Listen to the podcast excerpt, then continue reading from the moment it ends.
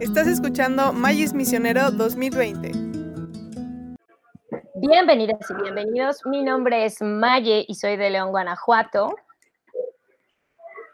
Hola, yo soy Camila y también soy de León, Guanajuato. Estás escuchando Magis Misionero para Adultos. Hoy comenzaremos con el primer capítulo, donde hablaremos y compartiremos en un espacio de reflexión sobre nuestras cegueras ante las enfermedades de nuestra sociedad. Qué fuerte hablar de estas cegueras, ¿no? Tanto que en estos tiempos se, se puede ver así tan tangible, ¿no? Por eso el programa de hoy, pues es muy especial para todos y todas que están aquí escuchándonos desde casa. La Semana Santa siempre nos remite pues al tema de muerte, ¿no? ¿Cómo no verlo si es tan claro? O sea, literal, todos los días tenemos la cruz para recordárnoslo. Pero pues también siempre se nos olvida justo el tema así mayor, que es la resurrección, o sea, la vida plena. Esta semana, pues que está marcada, bueno, no solamente esta semana, ¿no? Llevamos semanas enteras, pues marcadas por esta pandemia. Pues ojalá que nos ayude a reflexionar sobre lo que la enfermedad y la muerte, pues ha marcado en estos días, pero pues especialmente sobre lo que tenemos que hacer para generar más vida, ¿no? Justamente Jesús es así, es el Dios de la vida y pues es a lo que nos invita. ¿Tú a qué nos quieres invitar, Cam? Gracias, Maya. Yo también quiero invitarlos a empezar con un momento para hacernos conscientes de todas estas muertes y todos estos momentos que nos van dando vida. Para eso, te voy a pedir hoy que dispongas tu cuerpo y tu corazón para vivir estos espacios. Te invito a empezar con un momento para preparar el cuerpo y el corazón para vivir este espacio. Te pido que tomes una postura cómoda y empieces a inhalar y a exhalar.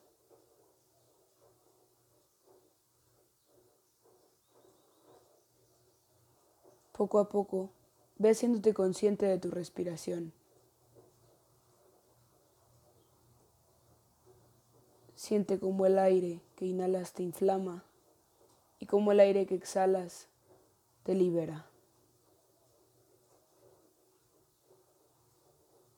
En este sentido, te pido que empieces a recordar tu día, desde que despertaste, qué hiciste.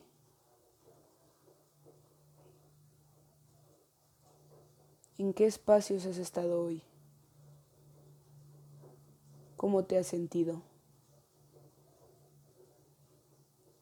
¿Cuáles son aquellos pensamientos que han surgido a lo largo del día?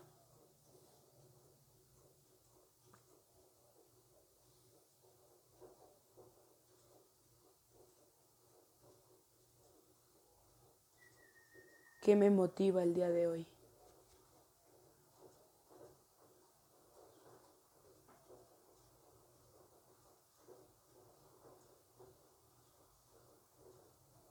¿Por qué doy gracias?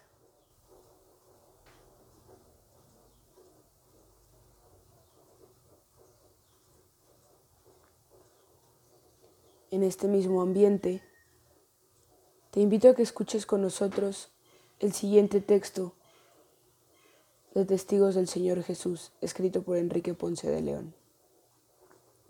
Y la vida era la luz de los hombres. En el principio había oscuridad, solo una profunda y densa oscuridad. El aire unta mi cuerpo y mi universo de oscuridad.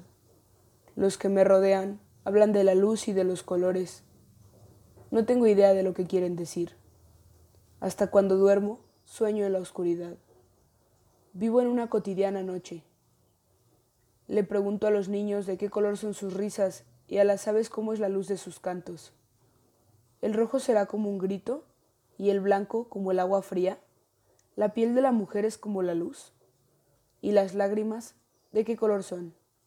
Siempre es la noche la que me contesta. Primero me tuvieron lástima, más tarde desprecio.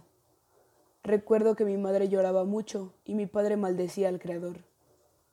Antes de aprender a tocar, conocí los golpes. El mundo entero estaba lleno de obstáculos que me impedían ir a cualquier parte. Durante horas me quedaba paralizado temblando de miedo. Me había engendrado el pecado y pecador nací. También Dios me rechazaba, eso me decían todos. Claro que pertenezco al pueblo de Israel. Quizás ese sea mi único orgullo. Pero en medio de ese pueblo, yo soy un impuro, tocado por la ira de Dios, sin redención posible, condenado a vivir en la noche. De niño lloraba lágrimas de autocompasión, de adulto mis lágrimas eran de odio. Ahora voy aprendiendo a llorar de nostalgia. Sueño en mi noche alguna vez llegar a ver la luz. Incluso cuando me siento muy triste, hago oración y le pido a Dios que tenga misericordia de mí. Creo que cuando mis ojos dejen de llorar, comenzarán a ver. Siempre he sido un estorbo, y mis padres me lanzaron a la calle cuando apenas era un niño, ya que era una carga y un inútil. Por lo menos que pidiera limosna y así me ganara el pan. Ellos no me lo darían. Mi padre repetía siempre, ya tienes edad, nosotros no te vamos a mantener. La única posible relación con los demás era inspirarles lástima, y con mis gritos quejumbrosos aprendí muy pronto a ser un mendigo. Por las noches iban mis hermanos por mí. Cuando llegaba a casa y no llevaba dinero, mi padre me daba una paliza. Entonces, la oscuridad se hacía más densa. En estos días hay mucho alboroto en Jerusalén. Viene bastante gente a las fiestas. A mí me va mejor, pues recibo más limosnas, aunque me molesta el ruido. Los ciegos somos muy sensibles. Alguien me arrojó un mendrugo de pan y otro me gritó, pecador maldito. Ya estoy acostumbrado a esto, pero me llama la atención el murmullo que escucho. Están hablando de mí y preguntan que si pequé yo o mis padres. De pronto, sin previo aviso, sin pedir yo nada, alguien escupe muy cerca de mí. Me hago a un lado instintivamente y siento mi cara cubierta por una humedad pastosa y sucia. Comprendo que es lodo y lanzo un grito de asco. Ahora ve a lavarte a la piscina de Siloé, me ordenó alguien. Nunca había escuchado una voz tan fuerte y tierna a la vez. Ya jamás olvidaría esa voz. Todo había sido tan rápido. Cuando me ayudaron a levantar, alcancé a oír que lo llamaban Jesús. No les presté mucha atención, pues tenía algo urgente que hacer. El lodo me molestaba mucho y me entraba por los ojos. Cuando el agua tocó mi rostro, un torrente de luz penetró en mi cuerpo. Grité. No sé si de dolor o de alegría. Lo primero que vi fueron mis manos temblorosas, y después mil figuras pintadas de colores. Veía. Mis gritos atrajeron a muchos curiosos. Todos me rodeaban y me hacían preguntas, gesticulaban y me empujaban de un lado a otro. Yo estaba aturdido. Me dolía ver, no me adaptaba todavía a la luz, pero también me dolía contemplar esos rostros que yo había imaginado tan distintos y ahora los contemplaba tan grotescos y agresivos. Discutían entre ellos y se daban golpes. Por fin me preguntaron quién era. La pregunta me golpeó más que sus empujones. Yo ya era diferente, era el mismo, y no lo era. Antes era tinieblas, ahora soy luz me sentía distinto. Resonaba en mí la voz que rasgó mi oscuridad y que transformó mi corazón. Alcé la mirada para verlo, o más bien, para oírlo, pues no lo conocía. Ya no estaba. No se puede escuchar esa voz como yo la oí y seguir siendo el mismo. Cuando todos se echaron sobre mí y me jalaron para llevarme a las autoridades religiosas, ya no era el de antes. Surgió en mí una nueva fuerza que con la luz había llegado. Todos los temores habían desaparecido. Entonces los vi por primera vez. Eran mis padres. Quise correr hacia ellos, abrazarlos y compartirles mi alegría. Estaba a unos pasos de mi padre cuando escuché. Ya tiene edad suficiente. Nosotros no somos responsables. Allá él. Me detuve en seco. ¿Fue por miedo lo que dijeron? ¿O porque realmente nunca me han amado? me dieron la espalda y se fueron. Algo acabó de romperse definitivamente. Me quedé solo ante los que me interrogaban. Sin embargo, no me sentía solo. El eco de una voz me animaba con una audacia que jamás hubiera sospechado. Hasta fui sarcástico con los fariseos. Ellos estaban furiosos. El duelo de palabras fue rápido y sangriento. Yo estaba muy sereno, pero firme. Lo defendí. Sí. Lo defendía sin conocerlo. Apenas si escuché su nombre y el sonido de su voz, pero eso me bastaba. No solo me dio la vista, sino que me arrancó de las tinieblas en las que vivía. Yo lo llamaba profeta, pero ahora estaba seguro que era alguien mucho más grande que un profeta. Mi mayor deseo era conocerlo y entregarme a él definitivamente. Iba todavía a decir algo, cuando de pronto vino la terrible sentencia. En nombre del Dios de nuestros padres, te excomulgamos, maldito para siempre. Me quedé frío y aterrorizado. Lo único que yo poseía, que era mi religión, mi pueblo, mi fe, me lo arrancaban ahora. Mi Dios me rechazaba para siempre. Estaba muy confundido y de mis ojos nuevos empezaron a brotar lentamente unas lágrimas. Apenas si escuchaba ya el eco de una voz. Huí de la ciudad y vagué por la llanura cercana. Necesitaba soledad. Todo lo que estaba pasando era sorprendentemente nuevo. Estaba estrenando mis ojos y ya había visto tanta oscuridad. Sin embargo, percibía una extraña alegría. Me sentía libre y con un gran deseo de entregarme a alguien, ahora que ya no tenía a nadie. El sol poniente, por primera vez, se me manifestaba con todo su esplendor. Su luz pintaba de colores todo el valle. El silencio se quebró cuando unas ramas cercanas crujieron. Alguien se acercaba. Sus primeras palabras apenas las escuché. Estaba emocionado. Era su voz. Sí, era Jesús. Su mirada llena de luz acabó por destruir todo resto de oscuridad en mi corazón. Me estremecí porque vi al que nadie puede ver. ¿Crees en el Hijo del Hombre? me preguntó. ¿Y quién es, Señor, para que pueda creer en él? le pregunté. Ya lo has visto, es el que está hablando contigo, me respondió. Me postré y lo adoré, y la luz me dio vida. Híjole, qué fuerte es. Bueno, siempre, siempre todo el libro de Testigos del Señor Jesús de Enrique Ponce de León. Y aquí insertemos aplausos, por favor, así fans enloquecidos. Ah, bueno, fans enloquecidos de Enrique y de su trabajo, pero también fans enloquecidas del Evangelio totalmente. Eh, bueno, yo lo escucho y de verdad no, no, deja de ponerse la piel chinita, ¿no? De cuántos ciegos existen y han existido en la historia de la humanidad. O sea, cuando hablamos de esta ceguera, me quedan muchas preguntas, ¿no? Me quedan de si realmente era ciego, si era ciego de nacimiento, si era ciego a causa, pues, de justamente de la pobreza, o era esta ceguera que, pues, también muchas veces somos capaces cualquiera de nosotros de tener, ¿no? De justo dejar de mirarnos, dejar de amarnos, dejar de contemplarnos, o sea, cualquiera que sea la forma en la que podemos mirar este pasaje, se me hace que siempre vamos a terminar ganando, ¿no? Cualquiera de la raíz de la ceguera siempre va a ser súper fuerte confrontarnos con esto, ¿no? El, pasaje se me hace, híjole, estremecedor, ¿no? O sea, este hombre que, que crece pues desde un inicio como este niño herido, ¿no? Cuando decía, de niño lloraba lágrimas de autocompasión y de adulto mis lágrimas eran de odio. O sea, es un reflejo totalmente de la sociedad, ¿no? De cómo vemos justamente niños frágiles, heridos, que decidimos voltear la mirada y decir, bueno, pues ya, ahí, está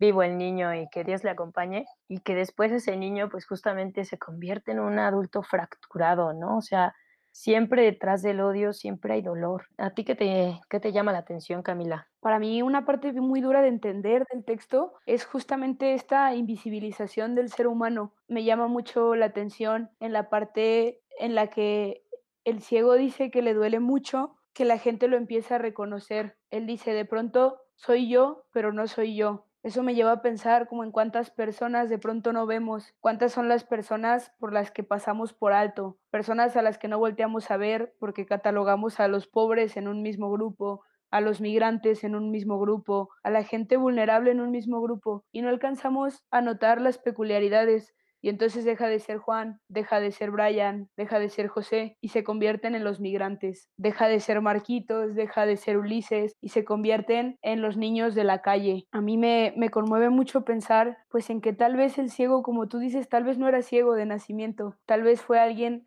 a quien la sociedad cegó, a la quien la sociedad desapareció. No sé qué piensas. Y que justo, o sea, como dices, es mirar a la persona como centro de este capítulo, ¿no? O sea, son personas que migran, son personas que son de cultura indígena, son personas que sufren de una enfermedad, pero la persona en sí misma no es esta circunstancia total, ¿no? O sea, como que justo creo que en especial cuando tratamos temas de enfermedades, pareciera que ya es lo que define a la persona, o sea, lo que totalmente marca el, ah, tú eres esto y solamente eres esto, ¿no? Y se nos olvida justo el nombre, el rostro, la historia de la persona y eso hace que sea súper doloroso, ¿no? O sea, y que cuando se pone una etiqueta desde eso que duele, pues se cuarta también la posibilidad de sanar. Entonces, sí, estoy totalmente de acuerdo. ¿Cuántas personas nosotros somos quienes les hemos puesto el tú eres el ciego, tú eres la ciega y no importa quién seas? O sea, no me interesa, solamente veo lo que yo quiero ver, ¿no? Y qué fuerte, porque hay quien se lo cree. Y, y me parece que la respuesta de Jesús es bellísima, ¿no? O sea, este hombre que va, se sienta, hasta de repente me parece muy cómico este pasaje, ¿no? O sea, eh, cualquiera se hubiera sacado de onda, ¿no? Y, a veces me acuerdo cuando escucho esta parte del lodo, como las sanaciones de cuando éramos chiquitas, que llegaba mamá o que llegaba papá o, o nuestra abuela y que literal nos hacía como el sana, sana, pero pareciera que es un juego de niños, pero en realidad contiene muchísimo amor, ¿no? Lo hice la, la lectura, me habló fuerte, pero me habló con tanta ternura, o sea, qué, privilegio, ¿no? Mm, ¿Cuántas veces nosotros podemos decir que hemos hablado fuerte, pero con amor? O sea, es muy fácil ir y hablar con autoridad y con violencia y con agresión y que se nos olvide el amor. Y también hay veces que bajo la mirada del amor podemos ir y no poner límites y no confrontar a la persona y no decirle, levántate, o sea, ve y levántate y busca tu salvación, no te esperes a que llegue de otra parte, o sea, merece ser feliz, ¿no? Pues bienaventurada, ¿no? Entonces, pues ve y, toma lo que es tuyo. A mí me llama mucho también la atención dos cosas. La primera es cuando, cuando él dice que, que escuchar la voz de Jesús nunca se le iba a olvidar, aunque por la prisa, aunque por todo aquello que tenía que hacer, pues de pronto él se para para, para irse a lavar la cara y cuando voltea Jesús ya no está. De ese fragmento en específico, a mí me surgen dos cosas como muy fuertes. Una, pues cuáles han sido esos, esos nombres que nos han alentado a pararnos, a irnos a limpiar el rostro, que nos han reanimado. Me, me parece que Jesús hace un acto totalmente humano, el de dirigirle la palabra a la persona, el de invitarlo a seguir, a levantarse. Y es por eso que a mí me, me, resuena esta parte en la que él dice, nunca voy a olvidar la voz, porque creo que a lo largo de la vida, una vez que escuchamos una voz tan clara y tan certera que se vuelve luz en medio de esa oscuridad, que se vuelve como un patrón en el camino, pues no podemos olvidarla fácilmente, porque tocó fibras más sensibles y nos ayudó a ver más cosas que las físicas. Por otro lado, también me conmueve mucho la parte en la que dice, y Jesús ya no estaba. Creo que es una parte claro. en la que lo invita a, pues, a ser paciente, a no querer correr tras eso, a saber que, que en ocasiones ya vas a estar bien o vas a sentir que vas saliendo, que mínimo hay como destellos de luz en medio de toda esta oscuridad, aunque de pronto no todo sea luz y aunque puedas volver como a recaer en ciertos momentos. Claro, y justo con esto cierra el pasaje, ¿no? Y la luz me dio vida, pero pues justamente somos capaces de apreciar la luz porque existen, este, pues incluso sí, estos momentos de vulnerabilidad porque todos y todas somos humanos, ¿no? O sea, lo podemos ver ahorita con esta pandemia que está ocurriendo, que realmente revela las otras pandemias que ya teníamos, ¿no? O sea, la, la violencia este, hacia la mujer, que es justo una pandemia que día a día cobra la vida, o sea, de muchas mujeres en nuestro país y que justo tenemos que volver a mirar, ¿no? O sea, ¿qué es lo que ya nos está quitando esta luz? ¿Qué es lo que nos está quitando la vida? Y no hemos querido ver, ¿no? O sea, es necesario pedir que se nos dé luz y la luz va a traer también conocimiento. Vamos a querer quedarnos siempre al lado de Jesús en el consuelo, en el amor, pero también tenemos que reconocernos seres autónomos con libre albedrío para poder decir, yo como también pues soy promotora de esta ceguera, ¿no? ¿Cómo quiero que nadie más vea y que yo quiero ser la última persona que tiene la razón, ¿no? Y, y, y lo vemos ahorita muchísimo con, con las fake news, con todas estas noticias falsas, o no sé si a ti te ha pasado, pero que te mandan así 16 infografías sobre qué tienes que hacer para salvarte del coronavirus, que si haces gárgaras de agua oxigenada o de vinagre o de gasolina, o sea, ya es como, pues, ¿de dónde salió tanta información? Que a veces, pues sí, igual y la intención es buena, pero tenemos miedo a no reconocer que no sabemos qué hacer, ¿no? O sea, escuchamos en las noticias, pues mucha muerte, o sea, mucha oscuridad, ¿no? O sea, 13 mil muertos en Italia, 9 mil en España, 3.500 en Francia y empiezan ya, o sea, en México. O sea, día a día aumenta la cifra de muertes, nos preocupa y es una preocupación legítima, o sea, porque pues es de alarmarse cómo no estamos preparados para atender, deja tú la pandemia, sino esta sociedad enferma de egoísmo en el que voy y bueno, el gran chiste que ha habido del papel de baño, ¿no? En el que me compro cientos y cientos de papeles de baño y no me pregunto el, híjole, si cada quien hace su súper semanal como tranquilamente, pues cuál es el problema, ¿no? O sea, ¿por qué tengo que ir y justamente cegarme y querer acaparar y vivirme en el, en el egoísmo, ¿no? O sea, se me hace súper fuerte. Claro, y justo creo que hay otras cosas que se detonan debido a la pandemia que también son importantes atender. Un poco lo que se genera pues con la caída de la economía, con el que hay gente que puede parar, hay gente que no puede parar, y cómo se desatan también cuestiones de, de, salud emocional, cuestiones en las que a veces es más la ansiedad y es más el estrés el que me está generando consecuencias que el mismo coronavirus, ¿no?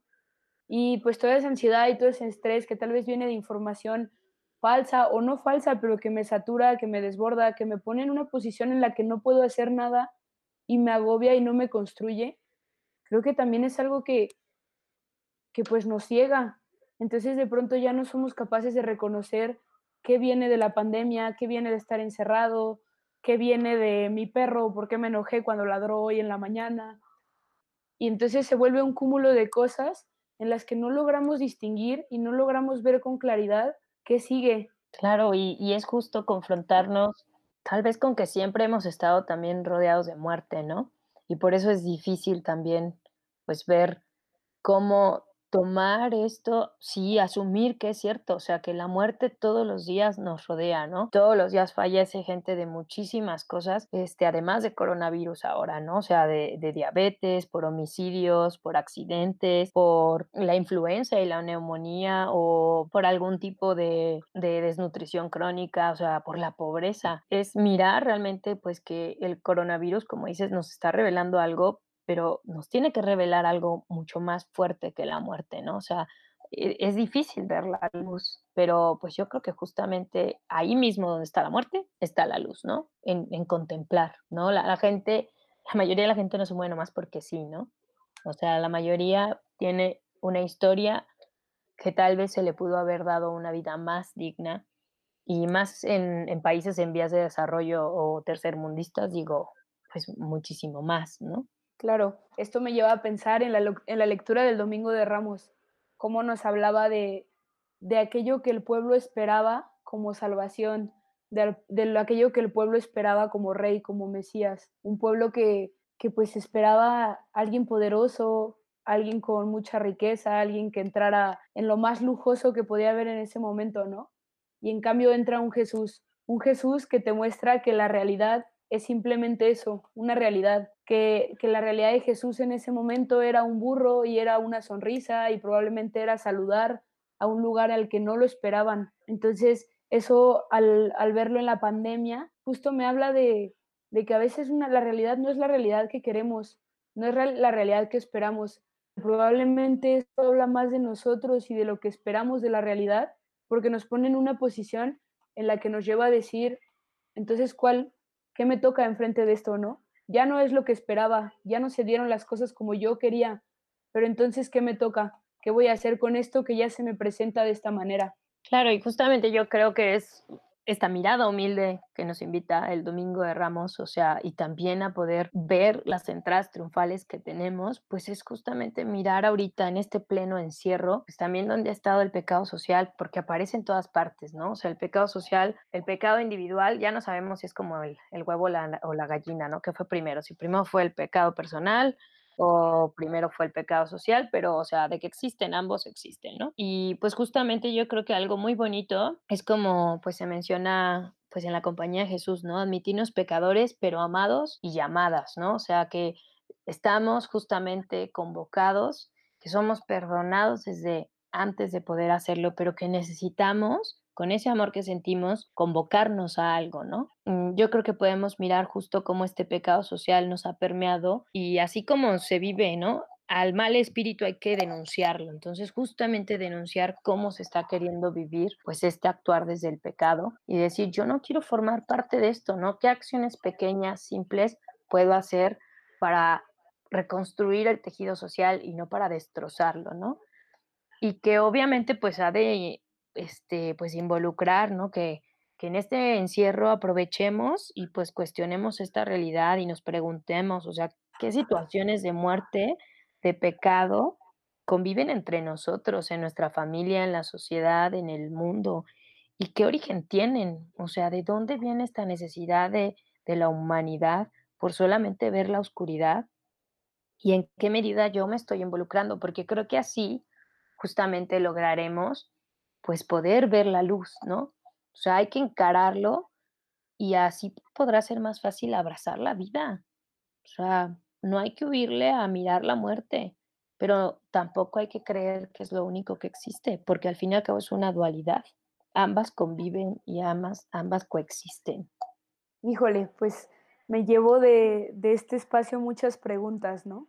Y preguntas que tal vez se van a ir resolviendo sobre la marcha, pero que no puedo dejar de lado ahora que, pues que las escucho, ahora que me sé parte de ellas, ahora sé que, que me toca tomar postura y me toca pues ser más consciente de cómo me desenvuelvo yo en la realidad. Creo que esto da espacio para que todas y todos logremos recoger los frutos que se movieron durante este ratito, durante, este, durante esta lectura, durante esto que hemos venido reflexionando tal vez durante el tiempo en casa. Creo que es un buen momento para empezar a, llevar esas preguntas al corazón, a ponerlas en oración y a preguntarnos, pues, cómo, cómo queremos responderlas. Así es, Cami, pues tenemos muchísima tarea, qué fortuna, qué alegría que tenemos, pues tanto, deja tú que pensar, sino tanto que vivir, ¿no? Yo creo que siempre este trabajo personal va a traer mucha más vida, ¿no? Y ahí está justo, pues sentir que Jesús nos llama, escuchar ese llamado y responder, ¿no? O sea, dejarnos implicar por este llamado. Pues esto sería todo por hoy. Muchísimas gracias por escucharnos y unirse a este espacio de misiones desde casa. Bueno, y pues últimamente este, invitarlos a seguir escuchándonos y estar atentos a nuestras redes sociales de Mayis Misionero. Nuestra página en Facebook es Mayis Misionero y nos pueden encontrar en Instagram como arroba Mayis Misionero. No olvides que hay actividades para niños, jóvenes, adultos. Hay oraciones matutinas y vespertinas durante toda la semana, además de reflexiones del Evangelio y dinámicas para recuperar tu día. Una vez más, muchísimas gracias. Adiós. Bye.